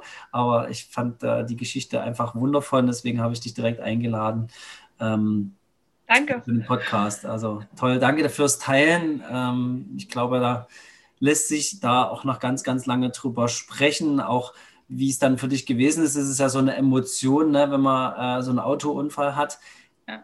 dann wieder ins Auto zu steigen. Ich glaube, das ist der Moment, der einen immer wieder das zurückholt, wie krass es ist, oder auf der Autobahn zu sein oder dann wieder irgendwann mal an dieser Stelle vorbeizufahren, wo das passiert ist. Ne? Also es ist ja das, wo du gesagt hast, das dauert alles noch, ne? das ist noch nicht verarbeitet. Und das ist ja das, ähm, wo man sagt, okay, das, das gilt es natürlich irgendwo auch mal erstmal zu verarbeiten. Und was dann in diesem Moment passiert ist, ist einfach viel zu schnell für dein Gehirn gewesen, viel zu viele Eindrücke und auch, äh, ich kenne das auch, ich hatte auch schon mal einen Motorradunfall, wenn das Adrenalin dann rauslässt und du merkst eigentlich, krass, du hast das jetzt hier geschafft ne? und ähm, hast es überlebt und dann kommt der Schmerz wo du dann das alles erstmal realisierst, was dann passiert ist, dann guckst du dich an ne, und denkst dir, oh scheiße, da hast du ja auch noch eine Schramme. Also das ist schon, ist schon ein krasses Erlebnis. Ne? Also ich träume da manchmal jetzt noch vom, von meinem Unfall. Ich glaube, das habe ich auch noch nicht so oft erzählt. Ähm, war da auch überall zerschrammt und konnte äh, tagelang nicht schlafen, weil ich überall eingebunden war, natürlich ohne Motorradkombi unterwegs gewesen und sowas. Naja, aber das ist ähm, auch nochmal eine andere Story. Also ich finde, der schlimmste Moment ist, wenn du dich fühlst, ja als hättest du, als wäre dein ganzer Körper Gummi, weil du ja. nicht mehr, du spürst den Körper plötzlich nicht mehr. Das ist, das war für mich der, der krasseste Moment in der ganzen. Ja, auch dieses Zittern, was du vorhin beschrieben ja. hast, ne? Genau das. Also du, sitzt ja da und sagst so, ich habe auch da gesessen und habe gesagt, hä, wieso soll ich ins Krankenhaus fahren? Ist alles gut? Lass uns mal die Unfallstelle beräumen hier. Ich muss mein Motorrad rüberschieben, ne? Und dann guckte ich so runter und meine ganze Hand war rot und äh, blutig. Da wurde so dachtest, äh, in dem Moment ist mir dann auch so übel geworden, weil ich das dann erst realisiert habe. Ne? Vorher begreifst es gar nicht. Das ja. ist echt äh, verrückt, was der Körper da für Mechanismen einsetzt, um einfach erstmal zu überleben. Ne? Darum geht es ja. ja. in dem Moment. Ne? Und dass du gar keinen Schmerz empfindest, sondern nur denkst, krass, äh, ich muss jetzt erstmal das noch machen und das noch machen und beim Friseur anrufen ne? und Mama Bescheid sagen, äh, weil ich jetzt vielleicht dann erstmal weil ich nicht mehr da bin verrückte Story, ja. Und ähm, ja, bei Cars erlebst du ja wundervolle Dinge. Magst du da noch mal ein paar Sachen teilen, was jetzt die ersten Wochen äh, passiert ja. ist? Mein Leben ist gerade ein Erlebnis. Ich, ich, arbeite ja auf dem Erlebnishof und äh, Ulrike sagte so schön zu mir nach, dem, nach der Live-Probe, ja, wir sind ja auch ein Erlebnisdorf. Hier kann man eben auch live die Arbeitsprobe abliefern. Wo ich dachte, ja, mein Leben ist jetzt ein Erlebnis.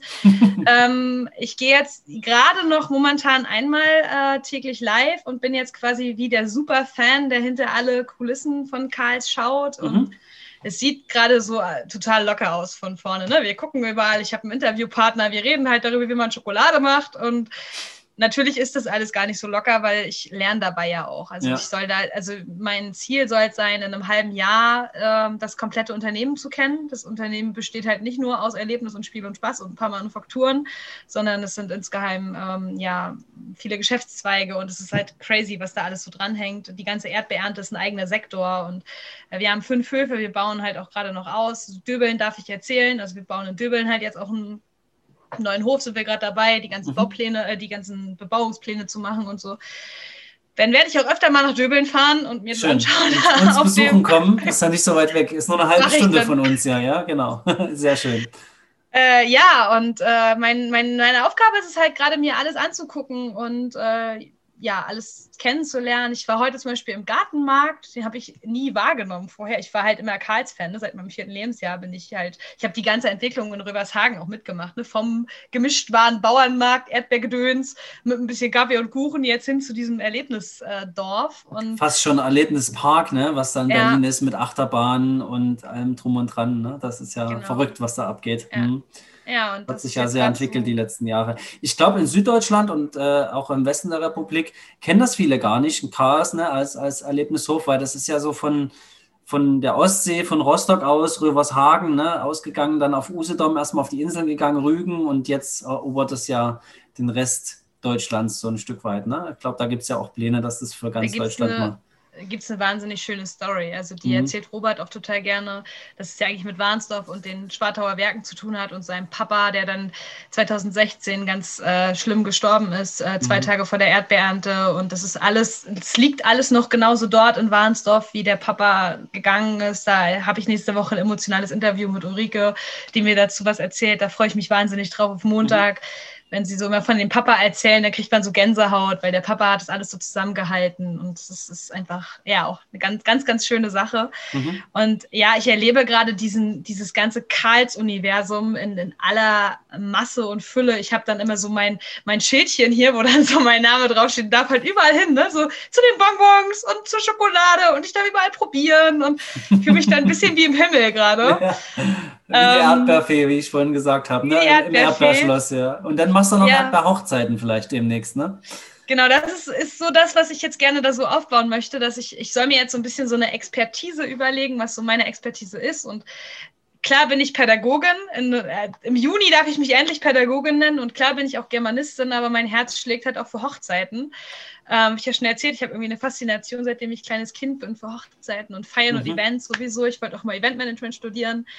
Ja, und jetzt ist so die Überlegung, dass wir vielleicht äh, irgendwie, also zumindest ist das in meinem Kopf, dass man so ein bisschen das ganze Karls-Ding auch so Erdbeerhochzeiten aufziehen kann. Man kann schon heiraten bei Karls und ich meine, die waren auch mal Außenstelle vom Standesamt. Ob sie das gerade noch sind, weiß ich nicht. Aber Standesamt ist auch gar nicht so wichtig, das brauchen wir nicht. Wir sind ja genau. freie Redner. ähm, ja, und vielleicht kann man ja irgendwann sagen, wir machen irgendwie, weiß ich nicht, eine Hochzeit auf dem fliegenden Regenschirm. Also ich gehe dann da nicht rauf, aber das Brautpaar kann ja gerne drauf gehen. da wird ja bloß schlecht, das kann man nicht machen. Ne? Genau, aber ich komme als Erdbeermaskottchen vorbei, das, das machen wir auf jeden Fall. Ne? Du passt nicht rein ins Kalchen, du bist zu groß. Ah. Kriegen wir nur kleine Menschen rein. Wir haben einen äh, im Marketing, der ist ein bisschen kleiner als alle anderen, der muss immer leiden und ins Keilchen. Ach, der Arme.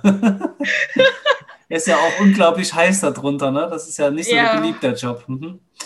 Ich kenne das von ja. unseren Praktikanten. Hm. Es ist wirklich nicht so schön. Aber ja, ansonsten ist es halt einfach total schön. Also ich lerne halt gerade alles kennen und ähm, ich sage immer, ich habe den schönsten Job der Welt. Ich habe wirklich, ich habe einen Traumjob.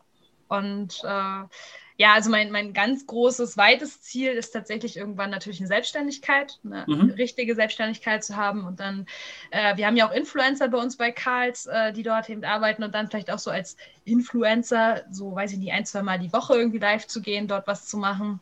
Mhm. Und dann sich dann halt, äh, ja, Eventmoderation und freie Rednerin, das wäre so irgendwie der, der große Traum, den ich gerade habe. Ich habe jetzt auch bei der Melli Siefert, mache ich eine Moderatorenausbildung ähm, ab Ende April für sechs Wochen. Da freue ich mich auch total drauf. Und ja. Hast du letztes Mal also, nicht gesagt, dass du weniger machen willst? okay. Ja, aber das, äh, das darf jetzt so sein. Das, ja, ich glaube, das passt, das passt gut zu dem Job. Und wenn ja. das Studium erstmal vorbei ist, dann ist da ganz, ganz viel, fällt da ganz viel Last ab. Dann fällt, glaube ich, ne, ne, so ein, so ein, nicht nur ein Stein, dann fällt eine ganze Steinerei, ein ganzer Steinbruch fällt dann ab von meinem Herzen. Ja ja, also das, das so. Ja, dann hast du zumindest deinen Schein, ne, der dann sagt deinem alten genau. äh, Bewusstsein, jawohl, ähm, darüber definiere ich mich, oder dann wirst du dich nicht mehr darüber definieren, weil der weiß, dass viel, viel mehr in dir steckt. Aber dein altes Unterbewusstsein hat ja immer gesagt, hey, äh, das ist ja auch das mit dem IHK-Schein, was noch bis vor wenigen Wochen in dir war. Ich glaube, da wandelt sich unglaublich viel bei dir. Ne? Deswegen ähm, würde ich auch gerne nochmal eine kleine Überleitung machen zu einer spannenden Frage, die ähm, ich auch gerne immer mal so stelle. Was würdest du deinem jüngeren Ich, also lass uns einfach mal nur so fünf Jahre in der Zeit zurückgehen, was würdest du dem raten, wenn du alles nochmal so, wenn du dich nochmal, wenn du dir selber begegnen würdest und deinem jüngeren Ich sagen könntest, was die nächsten Jahre auf dich wartet und worauf dein jüngeres Ich vertrauen sollte und was der Weg für dein jüngeres Ich ist. Also Anni einfach mal fünf Jahre jünger. Also ich finde die Frage total schön. Das ist so eine, also ja, die finde ich cool, ähm, weil das, da denkt man so, so selten drüber nach. Und mhm. es gibt so eine Sache, die ich meinem inneren, jüngeren Ich auf jeden Fall sagen würde, und das ist tatsächlich, geh nicht studieren. Das ist so, das ist so, so eine Sache, ähm, weil ich einfach für mich gemerkt habe, ich habe das Studium nur gemacht, um irgendwie den anderen den Leuten zu beweisen, hey, äh, ich habe das Studium und das ist so cool, dass ich studiert habe und klar habe ich das Wissen und klar habe ich viel gelernt und alles gut. Also letztlich in der Retrospektive ist okay, dass ich es gemacht habe, weil wir wissen alle, in Deutschland hast du bessere Chancen. Wir leben noch nicht im Silicon Valley. Aber bei Karls ja. hätte ich es nicht gebraucht. Also die haben auch zu mir gesagt, ja, schön, dass du Studium hast, aber pff, brauchst du auch nicht. So. Und ähm, das würde ich meinem jüngeren Ich raten. Ich würde meinem jüngeren Ich sagen, sei öfter mal du selbst sei mehr du selbst und, und leb das, was du wirklich bist und nicht einfach nur eine, eine Kopie deiner selbst oder äh, ja, sei nicht, nicht der Maskenmensch, sondern sei einfach der Mensch, der du wirklich bist. Weil wenn mhm. ich wirklich, also wenn ich von tiefstem Herzen aus, aus mir selbst herausspreche, rede ich mit den Menschen ganz anders und ziehe sie ganz anders zu mir ähm, als wenn ich einfach diese Maske trage. Das ist ja. Äh, ja, das ist wirklich ein krasser Unterschied, seitdem ich wirklich ehrlich bin und authentisch, ziehe ich ganz andere Menschen in mein Leben. Das ist, ist äh, total crazy, was da so mhm. äh, passiert. Und ich würde meinem äh, jüngeren Ich noch eine Sache sagen und das ist Listen to Your Heart. Da gibt es ja dieses, mhm. dieses, dieses Lied. Lied ja. Mhm. Ähm, und das habe ich oft äh, tatsächlich im Radio gehört in dieser ganzen Zeit, äh, spielte das immer mal wieder und ich habe mir gedacht, Mensch, du fandest es früher mal so cool, das Lied, und jetzt passt es irgendwie so. Und es ist auch so ein bisschen mein Lebensmotto geworden, tatsächlich, mhm. so dieses Hör auf dein Herz und ähm, mach das, wo dein Herz dich hinführt. Und wenn ich auf mein Herz höre, dann treffe ich die richtige Entscheidung. Das ja. ist, ist total crazy.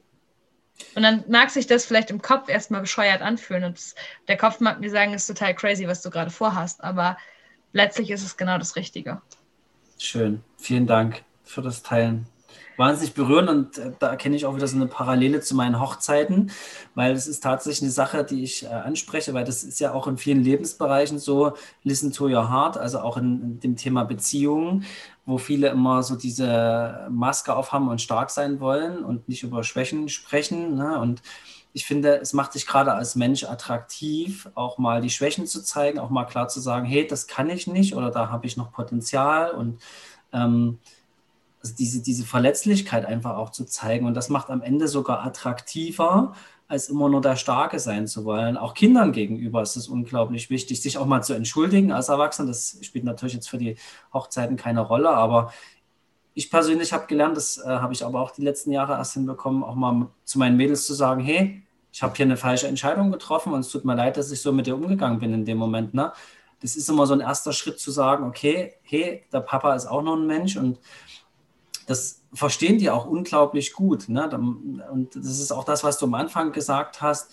Ähm, dieses Sie schafft ja überhaupt keinen Respekt oder weil ich Papa bin, heißt das doch nicht, dass meine Kinder vor mir Respekt haben müssen. Ja. Ne?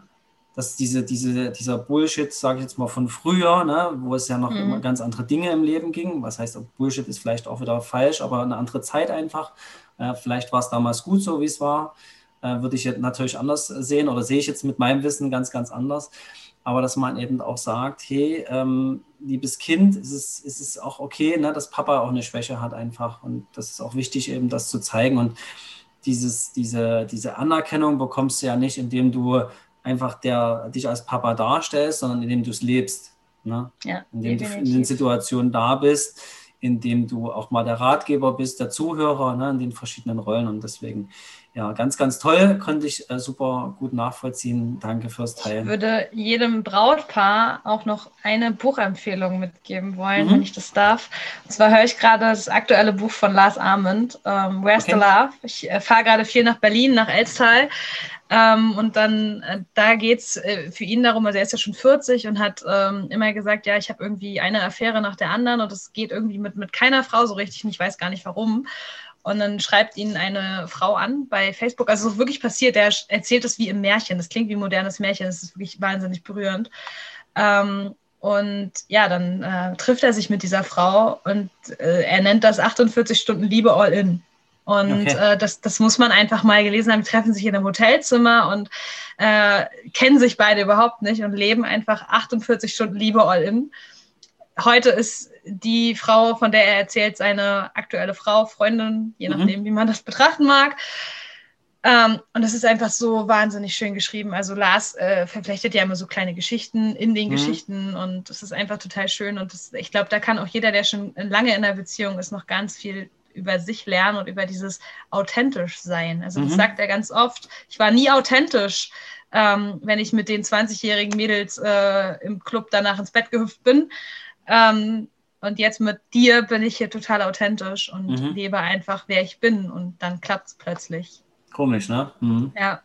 Genau. Dieses Anerkennung im Außen suchen, ne? Das ist ja das, was da auch eine Rolle spielt, ne? Also nach außen hin irgendwas zu spielen äh, und nicht dieses, dieses mit sich innen zufrieden zu sein. Ja, gut. Dann äh, mit Blick auf die Uhr kommen wir langsam zum Ende unseres Podcasts. Ich könnte mich, glaube ich, noch zwei Stunden oder wir können uns noch zwei Stunden hier unterhalten. Ich glaube, wir haben viele Themen. wir, machen irgendwann eine Gartenparty. Wir treffen uns irgendwann im Garten. Und das dann machen wir. machen wir das. dann unterhalten wir uns wahrscheinlich die ganze Nacht durch. Ähm, ja, um wirklich mal die schönsten, sind die schönsten Gespräche. Die Nachtgespräche ja, sind die schönsten sind die Gespräche. Schönsten, das stimmt, da hast du recht. Ich hatte auch noch so viele Gedanken und Ideen, die ich mit dir teilen will. Ich habe mir auch vieles aufgeschrieben, aber ja, wir kommen, glaube ich, so langsam zum Ende und damit zu unserer Überraschungsfrage. Vielleicht auch nochmal ein ganz anderes Thema, was sich hier auftut. Und äh, deswegen darfst du mir jetzt eine Zahl zwischen 1 und 30 nennen und dann lese ich dir die spannende Überraschungsfrage vor. Bin gespannt. Ich nehme die 2. Die 2. Okay, das ist eine schöne Frage für dich, glaube ich. Eine sehr, sehr schöne Frage. Ähm, wo ist der schönste Ort, an dem du je gewesen bist? Es gibt zwei. Okay. Ähm, also der aller, aller schönste Ort, wo ich finde, wo ich jemals gewesen bin, ist tatsächlich äh, unser Bootsteg, den wir haben. Wir haben bei uns hier ganz idyllisch an so einem kleinen See einen Bootsteg. Ähm, da ist auch eigentlich nie gefühlt jemand außer ich. ähm, und da habe ich einfach, da habe ich die, die, die schönsten Dinge meines Lebens erlebt. Ich habe dort, äh, ja, ich habe immer gelernt dort. Also ich bin dort hingefangen, um meine Ruhe zu haben. Ich glaube, das Schilf kann mittlerweile immer noch meine Religionsgeschichten äh, sprechen. Und äh, Englischvokabeln. Und Englischvokabeln. Ich habe dort meine ersten Dates gehabt. Ich habe äh, ja, cool. ich habe meinen ersten Kuss dort gehabt. Das ist, ist total crazy, was, was da gelernt? einfach. Ich habe dort schwimmen gelernt, ah, ja. Siehst du, Klassiker, äh, ja. Okay, cool. Genau, also ja, das ist einfach, ich, ich habe dort Eislaufen gelernt. Ich glaube, du ähm, Foto hast du schon mal ähm, gepostet bei Instagram, ja. ne? Das habe ich schon mal gesehen. Ich habe gerade ein Bild im Kopf, ja. Ja, mhm. genau. Ich, ich liebe diesen Ort. Das ist, für mich ist das der schönste Ort der Welt und der ist so nah. Ähm, und das ist einfach, ja, ich trage den Ort im Herzen. Es gibt ja eine Meditation oft, so dieses träumlich an den schönsten Ort der Welt und ich sehe das immer, dann sehe ich mhm. immer meinen Bootsteg. Ähm, ja. Und der zweite Ort? Der zweite Ort ist Paris. Ich mhm. liebe Paris. Paris ist äh, eine der schönsten Städte, finde ich. Äh, ja, die, die wir auf der Welt haben. Das ist der Eiffelturm. Ich, ich erinnere mich, ich war Silvester äh, dort äh, 2018 zu 2019. Also Silvester in Paris ist nicht zu empfehlen, das ist scheiße, sind zu viele Menschen. Aber an sich ist Paris wirklich geil. Und da hat der Eiffelturm in so ganz vielen bunten Lichtern geglitzert, wie so tausend Sterne. Und es hat, das war so ein berührender Moment, das war so, wow, krass. Also man sagt ja immer Stadt der Liebe und Paris, also ich finde, du kannst dich nur verlieben in Paris. Und meine Freundin, die mit mir zusammen da war, hat gesagt, das ist das größte Drecksloch der Welt, in dem sie jemals war. Also okay. so ist Wahrnehmung von Menschen. Ja, so unterschiedlich ist das. Ne? Man muss nur den Schnittpunkt finden letztendlich, ja. Da habe heute auch mein Rock aus Paris an, fällt mir gerade auf. Ja, ich habe den damals gekauft, wollte damit ein Foto vom Eiffelturm machen, habe das nie geschafft, weil es nur geregnet hat. Vielleicht gibt es ja ein paar männliche Zuhörer hier, die ähm, sagen, Mensch, die Anni möchte ich kennenlernen. Also eine Einladung nach Paris war schon mal der richtige Schritt, ne? wenn es dann mal wieder möglich ist. Frühstück in Paris, genau. Ja, oder einfach den Eiffelturm mitbringen. Ja. Genau. Nach Mecklenburg-Vorpommern. Wo du ja lebst. Ja, in der Nähe Strand. von Rostock. Ähm, ja, dann kommen wir zu unseren Entweder-Oder-Fragen noch zum Abschluss und dann sind wir schon durch hast ja vor uns schon ein paar Sachen geteilt mit uns. Ähm, ich sage einfach schnell die, äh, ich sag dir schnell die, die Fragestellung und du antwortest mit dem einen Wort, was dir gerade dazu einfällt, ja? Ja. Super, geht los. Also, Schokolade oder Gummibärchen? Schokolade. Hund oder Katze? Hund. Frühaufsteher oder Nachtigall? Frühaufsteher. Hätte ich nicht gedacht, okay. Kaffee oder Tee? Tee. Meer oder Berge? Mehr, definitiv mehr. Das hätte ich jetzt auch für dich beantworten können. ähm, Auto oder Fahrrad? Auto. Rucksack oder Koffer? Eher der Koffer. Und jetzt Fernseher oder Podcast? Podcast. Schrägstrich Bücher. ja. Träumer oder Realist? Oh, ich würde sagen eine Mischung, aber wahrscheinlich eher der Träumer. Ich bin, mhm. ich bin das Disneyland-Kind. Und zum Schluss Stadt oder Land? Land. Definitiv Land. Land. Ja, mhm. ich bin das, das Landei. Ich liebe es auf dem Land. Land, ich brauche das Meer, ich brauche das Land und ich bin glücklich. Sehr schön. Ja, dann sind wir am Ende von unserem Interview. Sehr, sehr schön. Also ich muss auch sagen, es gibt immer wieder so Menschen, wo man danach 100% mehr Energie hat als vorher. Das, äh, so eine bist du. Also ich unterhalte mich immer wieder gern mit dir und fühle mich danach noch viel, viel besser als vorher. Und nur mit solchen Menschen möchte ich auch zusammenleben. Deshalb vielen, vielen Dank für deine Lebenszeit, Danke. für die Bereicherung, für das tolle Interview. Es hat mir wahnsinnig viel Spaß gemacht. Und äh, ich wünsche dir eine ganz, ganz tolle Zeit bei Cars. Wir werden uns ja auf jeden Fall auch ähm, weiterhin begegnen, uns verfolgen und ähm, ja, in dem einen oder anderen Coaching noch zusammensitzen. Äh, freue mich ja. schon auf die Zeit, auf die Zusammenarbeit und ähm, ja, danke dir ja. für den schönen Abend.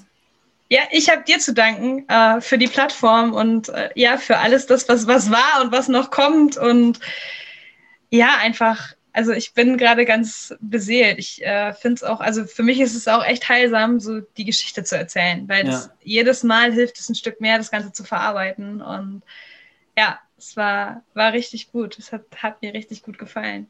Ich habe, glaube ich, das letzte Mal, entschuldige, wenn ich gerade reinspreche, ich habe das letzte Mal schon gesagt, lebe mutig und ich glaube, das ist absolut das, was gerade auf dich zutrifft. Du bist einfach mutig, gehst voran, gehst deinen Lebenstraum an und teilst halt auch mutig jetzt hier in so einem Podcast. Ich meine, da gehört auch echt viel dazu, so eine Geschichte mal zu erzählen ne, für viele Hörer und deswegen, ich glaube, du bist da auf dem absolut richtigen Weg, auch das mit dem Autounfall, einfach mal zu sagen, hey, ich nehme jetzt mein Herz in die Hand und ähm, erzähl mal die Geschichte. Ja, also Respekt. Ja, und ich habe schon viele Menschen damit, seitdem ich das öffentlich mache, bewegt und berührt. Und ich glaube, das ist der richtige Weg. Und auch einfach Menschen aus der Reserve zu locken. Also ich kenne viele Leute, die reden über Krebserkrankungen und ich kenne viele Leute, die reden eben darüber, ich habe das und das und das gehabt. Aber über Burnout und Autounfall redet halt keiner. Wo ich denke, okay, wenn wir es alles verschweigen und immer Tabu daraus machen, dann geht es halt auch nicht an die Öffentlichkeit. Und ja. Ähm, ja, nur so können wir irgendwie enttabuisieren. Und ja, das ist mir wichtig einfach. Und das genau. Wichtigste ist ja, was passiert danach, ne? Also was ist, ja. äh, du hast ja dieses Zeichen bekommen, ne? Was hast du draus gemacht? Und das ist äh, verrückt, was dann im letzten halben Jahr alles passiert ist, ne? Und jeder kann sein Leben verändern. Ich finde, also wenn, wenn ich das kann, aus der kleinsten Kleinstadt der Welt, äh, dann kann das auch jeder andere schaffen. Man muss einfach nur den Mut haben, loszugehen. Ich finde, das ist ein schönes Schlusswort. Finde ich auch, wollte ich auch gerade sagen. Perfektes Schlusswort in dem Sinne. Vielen Dank, schönen Abend und äh, bis ganz bald, meine Liebe. Bis dahin. Tschüss. Ich freue mich. Tschüss. Herzlichen Dank fürs Zuhören. Wir freuen uns, wenn dir diese Folge gefallen hat. Wie immer darfst du uns gern bei iTunes eine Bewertung hinterlassen oder uns über Instagram eine Nachricht schreiben. Wenn du noch mehr über uns erfahren möchtest, dann klicke www.trauteuchfrei.de www.ftf.de. Wir wünschen dir noch einen schönen Tag, eine gute Nacht, einen guten Flug oder eine gute Autofahrt, wo auch immer du diesen Podcast hörst. Und wir freuen uns, wenn du bei der nächsten Folge wieder mit dabei bist.